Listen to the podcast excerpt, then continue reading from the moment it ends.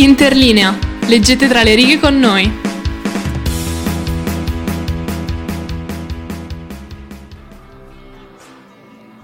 Bentornati su Interlinea, scusate stavo attendendo il segnale di partenza.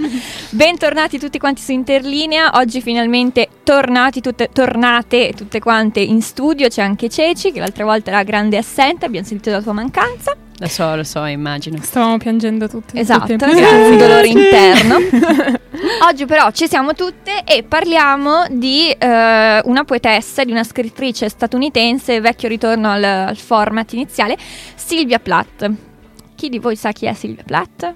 Io perché grazie al corso fantastico di letteratura inglese contemporanea ti amo, penso ancora a te ogni giorno, ho fatto Ted Hughes che è stato il marito di Silvia Plath. Grande Eh, stronzo. Grande stronzo e quindi so stronzo. anche com'è finita Silvia Plath. Eh, Finita molto bene, devo spoiler, dire. esatto. Finita molto molto Perché bene. stiamo riprendendo la tradizione che tutti gli autori di Interlinea devono finire male. Eh, esatto. Non Questa finisce esatto. parecchio male, finisce dire. malissimo. Però. Esatto, però allora noi iniziamo a parlare e a presentare questa fantastica autrice al nostro immenso pubblico.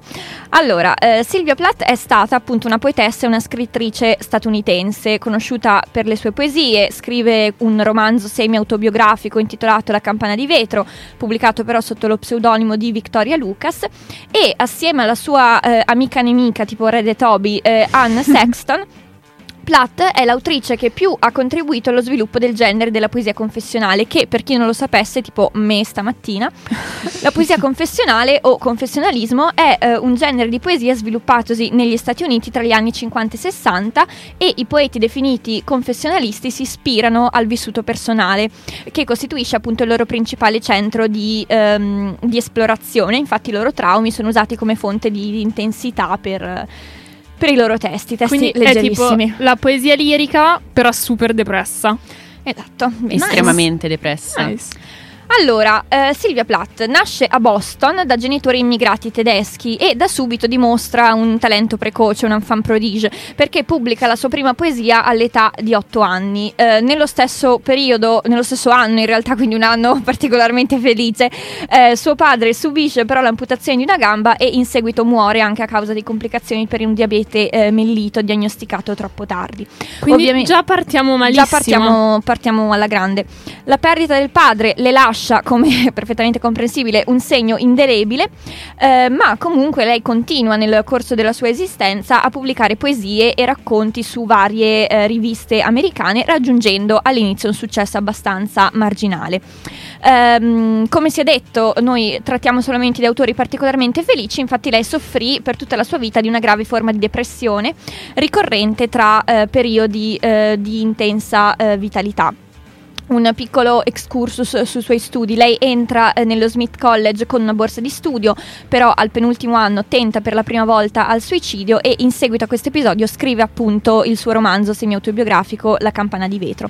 Al tentativo di suicidio segue un ricovero in un istituto psichiatrico dove conobbe la psichiatra che poi la seguì per il resto della sua vita e a cui lei scrisse anche delle lettere in cui appunto raccontava del suo matrimonio felice con il suo grande marito e amore della vita. Ehm, comunque, alla fine ottiene uno studio, eh, volevo dire, ottiene una borsa di studio per l'Università di Cambridge in Inghilterra, dove continua a scrivere poesie pubblicando a volte le sue opere sul giornale studentesco Varsity. È proprio a Cambridge che eh, conosce eh, suo marito, il poeta inglese Ted. ri- Aiutami con il Ted cognome. Hughes. Ted Hughes, ok. Io avrei detto Hugh, va, va bene. Te- Ted Hughes. E eh, dopo aver concluso gli studi. è un po' quello che pensi quando parli di lui Esatto, sempre. Esatto. Eh, dopo aver concluso gli studi, eh, trascorrono un periodo ehm, vivendo, cioè dal 1957 al 59, vivendo e lavorando negli Stati Uniti e per un periodo addirittura Sylvia Plath insegnò allo Smith College, però fare l'insegnante le portava via un sacco di tempo, tant'è vero che poi dopo il primo anno lei decide di lasciare il posto optando per un lavoro part-time. E che cosa potrebbe fare se non la receptionist in un riparto psichiatrico del Massachusetts? Ah! Belli- bellissima idea. Silvia, grandiosa. E eh, esperienza che però in realtà è fruttuosa perché le ispira eh, senza ombra di dubbio uno dei suoi racconti più famosi che è Johnny Panic and the Bible of Dreams.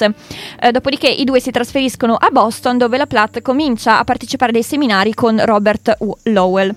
In questo corso, un corso di scrittura creativa, creative writing, ehm, ebbe una profonda influenza sul suo stile, ma soprattutto l'autrice eh, frequenta, cioè una, l'altra frequentatrice di questo, di questo corso è appunto Anne Sexton, l'eterna nemica, amica, rivale, eccetera, eccetera. Alla fine eh, del 1959 poi eh, soggiornano a Yaddu, che è una famosa colonia per artisti, eh, in cui Silvia Plath inizia a far uscire la sua vera voce poetica, a scrivere molte poesie che poi verranno contenute nella sua prima raccolta intitolata Il Colosso. Nel frattempo si scopre che è incinta, eh, Silvia Plath ab- avrà ben due figli, ehm, una bambina e un bambino. Eh, la, la ragazzina mi pare si chiamasse non mi ricordo in realtà. Vabbè, ehm, fantastico, cor- fantastico Redacted. Esatto, esatto. Interrina la vostra radio di cultura preferita. Mentre il secondo figlio si chiama Nicholas, Nicholas Ferrar. Wow! Eh, poco dopo il loro matrimonio, poco dopo la nascita del secondo figlio, il loro matrimonio si incrina definitivamente a causa della relazione extraconiugale che il fantastico marito aveva iniziato con Figlio di puttana. Esatto, con una Ted- certa Assia eh, We- We- Weevil. Weevil. Vabbè, eh, comunque in questo periodo la Platt scrive tantissime poesie, completa anche la sua seconda raccolta, Ariel, che però verrà pubblicata postuma alterata dal marito nel 56 e sa- nel 65 volevo dire, e sarà solo nel 2004 che la, se- che la prima figlia, Frida, ecco come si chiamava, Frieda in realtà, eh, che però penso si lega Frida, non lo so, Ele, Ele? sei tu l'unica che può parlare. redacted, Ok, benissimo. redacted. eh, diede alle stampe la versione restaurata intitolata Ariel The Restored Edition, quindi appunto il manoscritto eh, originale.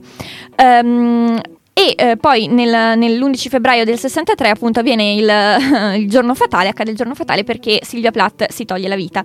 Ehm, curiosità abbastanza creepy sulla morte di Silvia Plath. Eh, Si pensa che in realtà lei non volesse veramente suicidarsi. Davvero? Eh, sì, perché lei, da quanto eh, ho letto, ma l'ho letto in diversi siti, quindi penso sia una fonte abbastanza mh, attendibile, eh, stava- aveva preparato la colazione per i suoi figli e poi aveva messo la...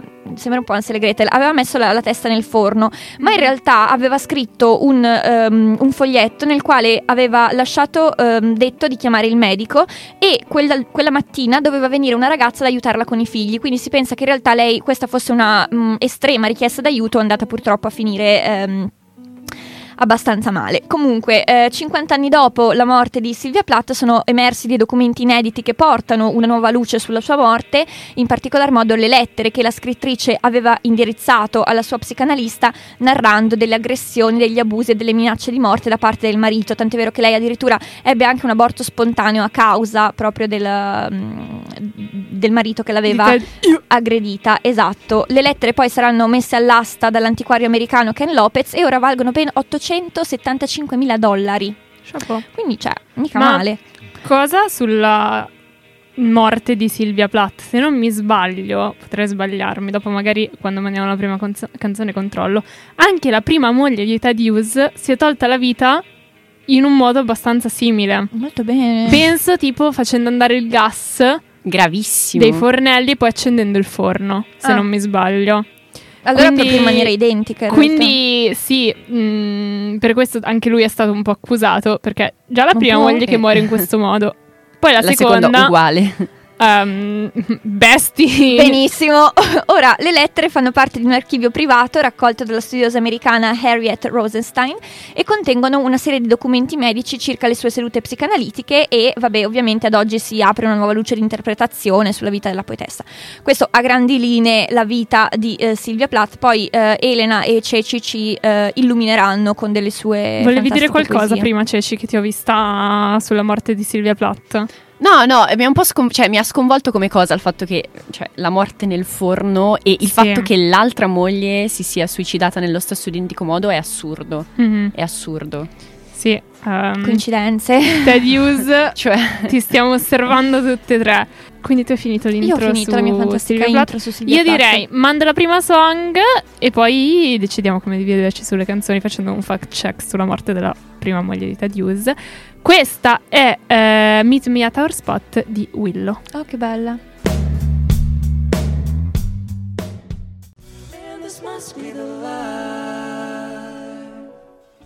Grande Elena che ogni giorno migliora sempre di più con la regia, sì, bravissima. Grazie, grazie, grazie, mi sto inchinando qua in studio. Eh, comunque ho fatto il fact check durante la pausa e effettivamente la prima moglie di Ted Hughes, dopo aver scoperto che l'aveva tradita, eh, Ted Hughes per favore tienitelo nei pantaloni, ha, mm, ha fatto andare il gas nella sua cucina e si è lasciata morire così. Per questo poi anche la morte di Sylvia Plath, donna tradita da Ted Hughes, un po' tipo...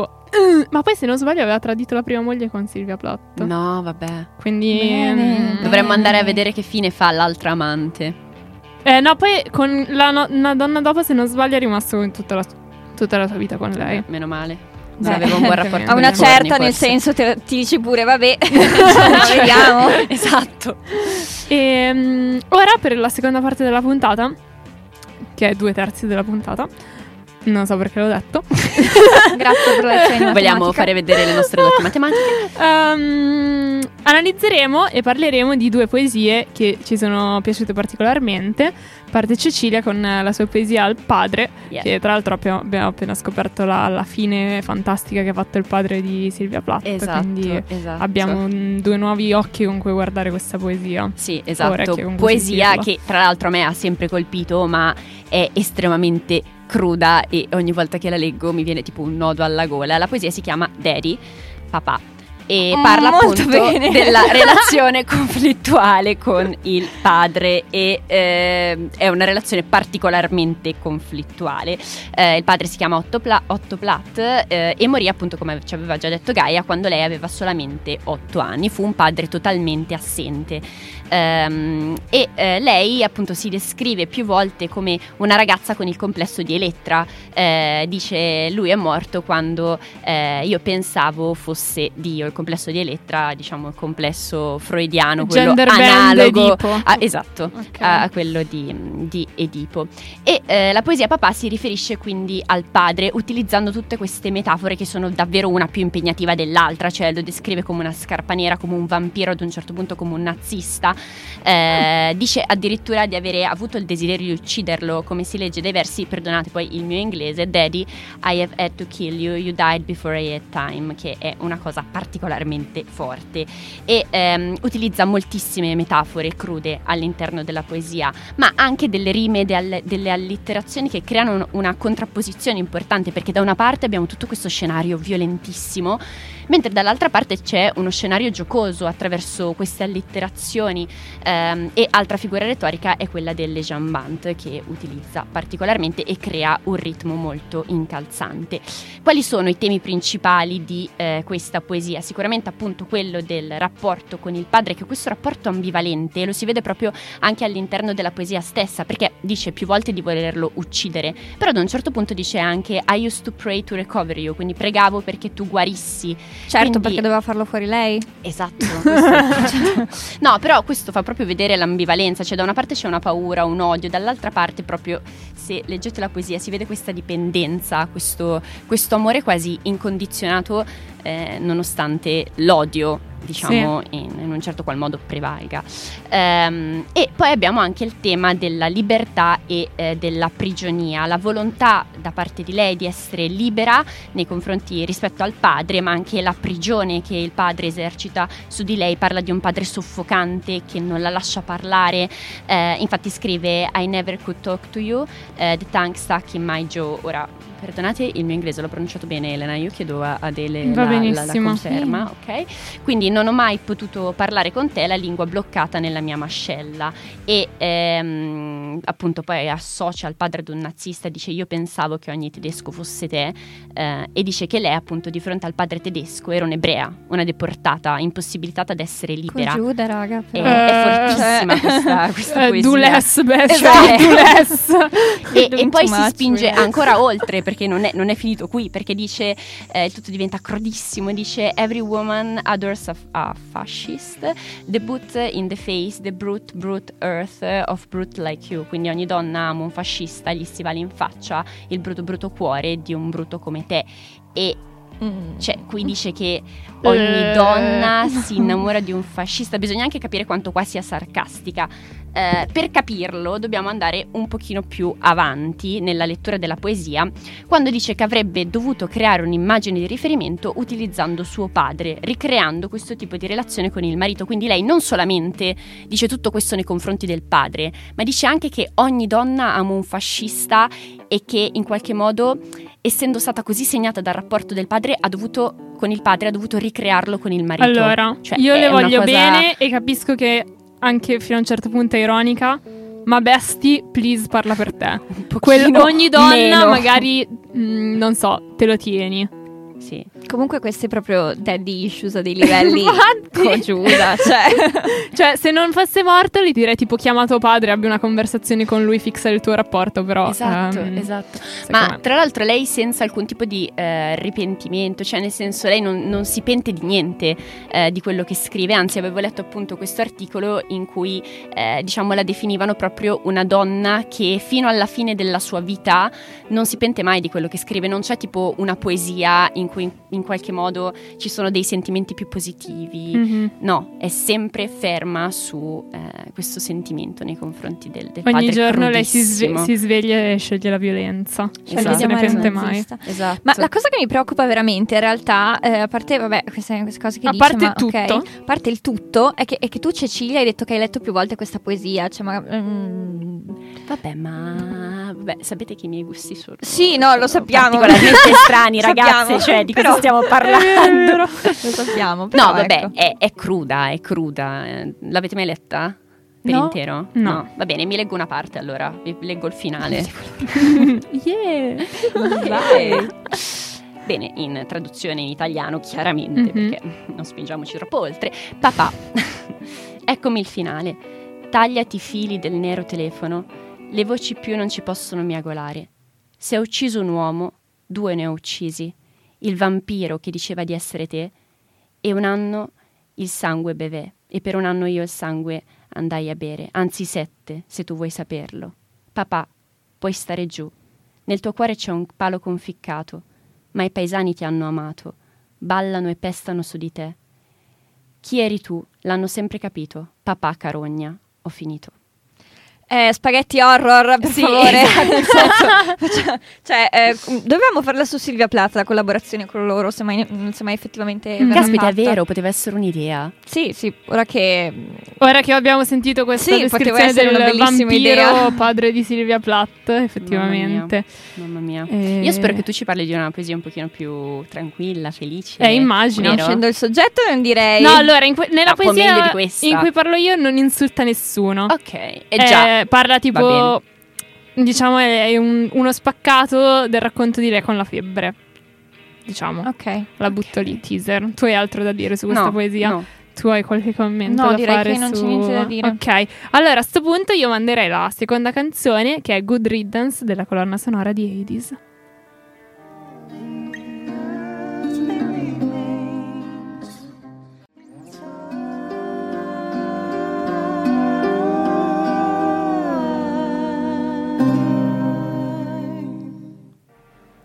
Eccoci tornati. Bentornati ascoltatori e ascoltatrici. Allora, siamo arrivati alla terza e ultima parte di, mm, di questa puntata di oggi. Um, stiamo parlando di Silvia Plath per chi per caso ci stesse ascoltando live e abbia appena ascoltato la puntata o se avete boh, problemi di memoria a breve termine avete ascoltato la prima parte della puntata e ora non vi ricordate stiamo parlando di Silvia Plath eh, dopo una descrizione sulla sua vita Molto felice. Gioiosa. Mm, gioiosa e felice. Abbiamo parlato della poesia Daddy e ora parliamo di un'altra poesia che allora non è che sia leggera, eh, però non insulta nessuno, non parla di Voler uccidere qualcuno. Esatto, O esatto. qualcuno alias il padre, cioè Esatto. proprio qualcuno. Che è eh, questa poesia è Fever 103 Degrees, che sarebbe febbre a 40 in pratica. Infatti è stato tradotto così. Dati biografici brevissimi della poesia, è scritta nel 1962, però pubblicata eh, nella raccolta Ariel, se non mi sbaglio, nel 1965 interni nel vostro eh, programma giusto, di l'ho detto io prima. quotidiana. Grazie, Grazie. Elena che mi ascolti. E quindi io volevo farvi una lettura drammatica della poesia, perché così cerchiamo di capire cioè, sentiamo la sua poesia e vediamo se è effettivamente drammatica come sembra. Vai. Domanda retorica, chiaramente lo è. Allora, passiamo il tappetino. Pura? Che vuol dire? Le lingue dell'inferno sono ottuse, ottuse come le tre lingue, dell'ottuso e grasso cerbero che ansima all'ingresso, incapaci di pulire leccando il tendine febbrile, il peccato, il peccato. L'esca da fuoco stride l'indelebile odore di una candela soffocata. Amore, amore, i bassi fumi si svolgono da me come le sciarpe di Isadora. Ho il terrore che una si impigli e resti presa nella ruota. Fumi così gialli e tetri creano il proprio elemento, invece di levarsi. Rotolano intorno al globo, soffocando i vecchi mansueti. Il gracile, bimbo di serra nella culla. L'orrida orchidea che appende il suo giardino pensile nell'aria. Diabolico leopardo. La radiazione l'ha resa bianca e in un'ora l'ha uccisa. Ungono i corpi degli adulteri come cenere di Hiroshima e li corrodono. Il peccato, il peccato. Tesoro, è tutta la notte che vacillo, spenta, accesa, spenta, accesa. Le lenzuola si fanno grevi come il bacio di un vizioso. Tre giorni, tre notti. Acqua e limone, acqua, di pollo, acqua mi fanno vomitare. Sono troppo tu- pura per te o per chiunque. Il tuo corpo mi fa male come il mondo fa male a Dio. Sono una lanterna, la mia testa una luna di carta giapponese, la mia pelle oro in foglia, infinitamente delicata e infinitamente costosa. Non ti sbalordisce il mio calore e la mia luce? Tutta sola sono un'enorme camelia che arde e viene e va, vampa su vampa.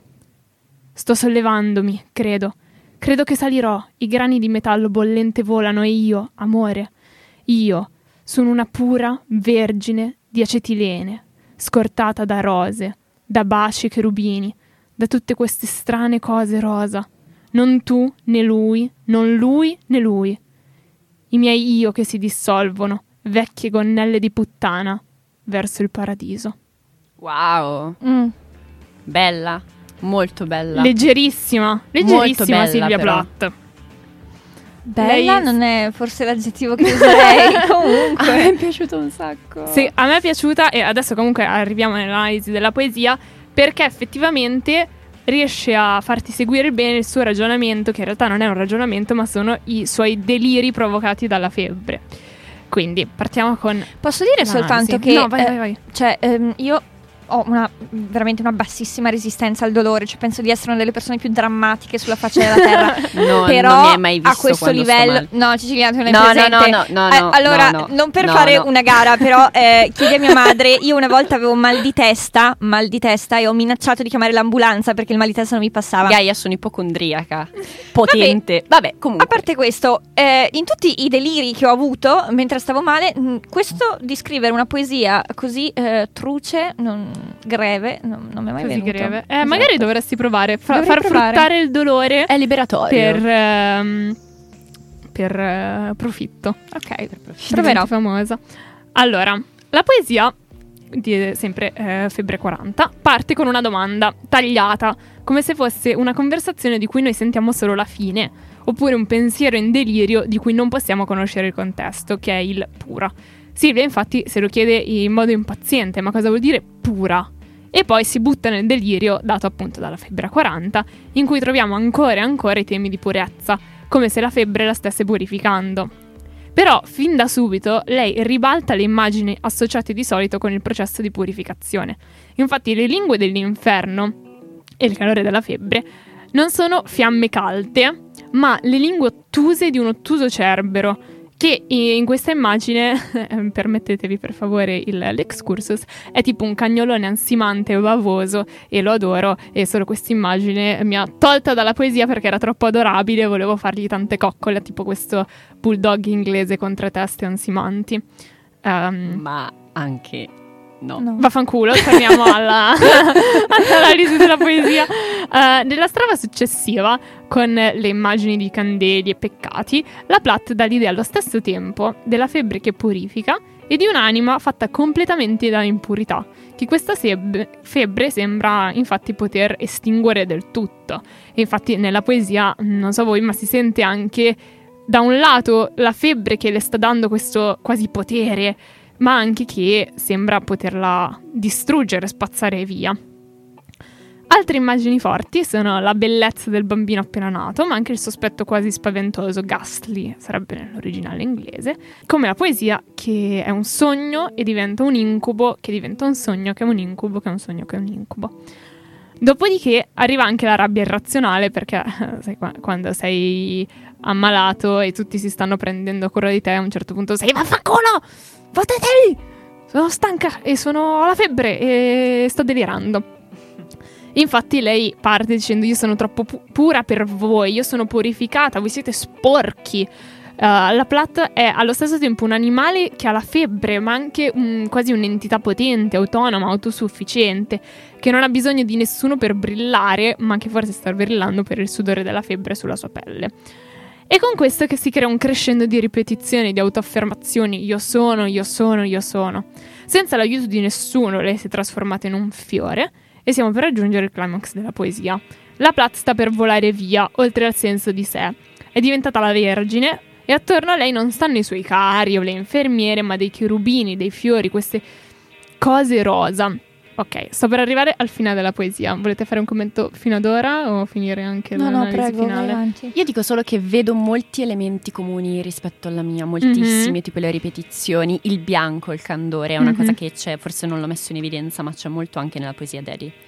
E arriviamo al finale della poesia con il paradiso, che effettivamente dovrei capire se Platter è religioso o no. Bellissima domanda, cercheremo. Faremo il fact check. Esatto. Uh, il paradiso che lei scrive è importante con la P maiuscola ed è ricollegato alla purezza di cui si parlava all'inizio. E a questo punto, in cui è, è a questo punto che Platt si chiede se la purezza porti al paradiso in pratica. E non possiamo pensare che non sia ironica, almeno fino a un certo punto, con l'immagine della Vergine che ascende, che è lei, con i cherubini, il paradiso, la purezza, insomma. Il finale forte è lei in realtà che si dissolve, anche se all'inizio si chiede cosa sia la purezza. Alla fine della poesia si è liberata dalla necessità di una risposta e non è a caso che la mh, mm, poesia inizi con pure, parola che inizia con la P, e finisca con paradise. La sua febbre è un fuoco che eh, si mangia da solo, che vive di sé ed è una me- metafora forse un po' spaventosa per la sua vita, per il suo genio creativo ed è che è una sorta di paradiso puro. E questa era l'analisi di Febbra 40 che io in realtà sono stata mm, molto piacevolmente sorpresa da questa poesia, da questa analisi perché... Mm, cioè allora, chiaramente sono una studentessa di lettere, sai, dovresti saperlo oramai che leggi la poesia e poi trovi tanti significati certo. belli, eh. Però lei colpisce, lei colpisce e mm, mi è piaciuta molto, anche se non è la cosa più leggera del mondo. Non è una poesia che rileggerei, magari forse, cioè, follia, ma penso che forse rileggerei più quella di Cecilia che questa. Perché quella di, Ce- okay. quella di Cecilia la sento più concreta, cioè alla sì. fine parla di eh, un sentimento concreto perpetuo perpetuo dell'odio del nel padre tempo. Alla, esatto, fine, esatto. Fine, sì. eh, una cosa che eh, comunque ha caratterizzato e contraddistinto la sua vita per sette anni. Questo invece è il delirio febbricitante che ehm, anche se una roba interessante che eh, sto studiando adesso per, eh, per, letteratura francese, che molte volte nel delirio si dice ciò che normalmente non si direbbe. Mm-hmm. Quindi. A me piace molto come lei analizzi il, um, i suoi pensieri quasi in una stream of consciousness. Di io sono pura, tu sei sporco, io mi sto elevando, sto morendo, sono viva cioè, i, questo, um, questa analisi quasi sulla purezza fatta nel momento di vulnerabilità. Mm-hmm. E ho letto, tra l'altro, ho cercato uh, interlinea uh, Fact Checking Live, il vostro programma di credibilità quotidiano. Lei è stata um, cresciuta come un unitarian, che mm. penso sia una. Um, un, un, remix uh, del cristianesimo, ah, okay. e, um, però dopo la morte del padre ha avuto una, una crisi di fede e per tutta la sua vita è stata un po', diciamo, ambivalente con, con la religione e questo magari dà anche credito a alcuni punti della poesia in cui si sente che lei è chiaramente ironica eh, al parlare di io sono la vergine, sto Certo. salendo, così. Certo, certo. Ma allora devo dire che a me piace molto, piace molto, vabbè, mh, sicuramente quella che ho portato io, perché l'ho portata io, ma Sì. anche quella che ha portato Elena, io non sono d'accordo con quello che ha detto Gaia sul non la rileggerei, cioè io l'ho... non sono d'accordo. Ah. No, eh, io l'ho trovata molto bella, F- sì, effettivamente è diciamo poco concreta forse rispetto al, ehm, alla mia, meno diretta, ma a me, a me ha molto colpito onestamente, vorrei rileggerla anche col testo sotto e approfondirla perché mi ha molto colpito. Sì, poi chiaramente la cosa, mh, diciamo, un po' brutta è che eh, ci sono molte anche cose che puoi analizzare della poesia nella sua versione inglese, i giochi che fa con certo, le parole, chiaro, chiaro. le ripetizioni, c'è una parte in cui usa le parole per dare proprio l'idea della fiamma che si sta estinguendo ed è molto bello. Quindi in realtà vi consiglio, anche se chiaramente la mia lettura drammatica è stata bellissima, non Mhm. ascolterete mai nulla di così bello, eh, cioè, cioè, ce lo so, lo so, Mm, mm, mm. eh, di andare a leggervela o cercare di sentirla comunque in, eh, nell'originale. Assolutamente sì, ma anche Daddy ve la consiglio di leggere in originale e ve lo dice una persona che l'inglese non lo mastica esattamente. Beh, direi siamo giunti alla fine di questa puntata, Incredibile. davvero incredibile. Ehm, vogliamo fare magari ultime riflessioni su Plat o, o salutare gli ascoltatori? Non mandiamo una canzone prima? Ma prima canzone ci Sì, sta. direi prima canzone. Allora, io vi mando in questo momento Under the Blue Take Me In di Eli Kyoko. Fill my diamond pool in a summer that's cruel. Cruel.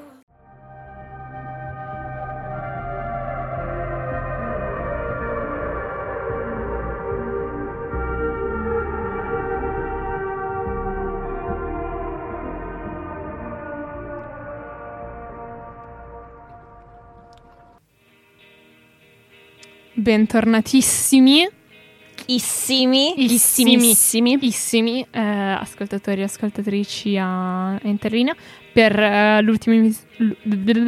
L'ultimissimissima riflessione Esatto. su Silvia Plath. Eh, qualcuno ha un'ultimissimissima riflessione su Silvia Plath? Eh, Gaia. Gaia, beh, io. Tu.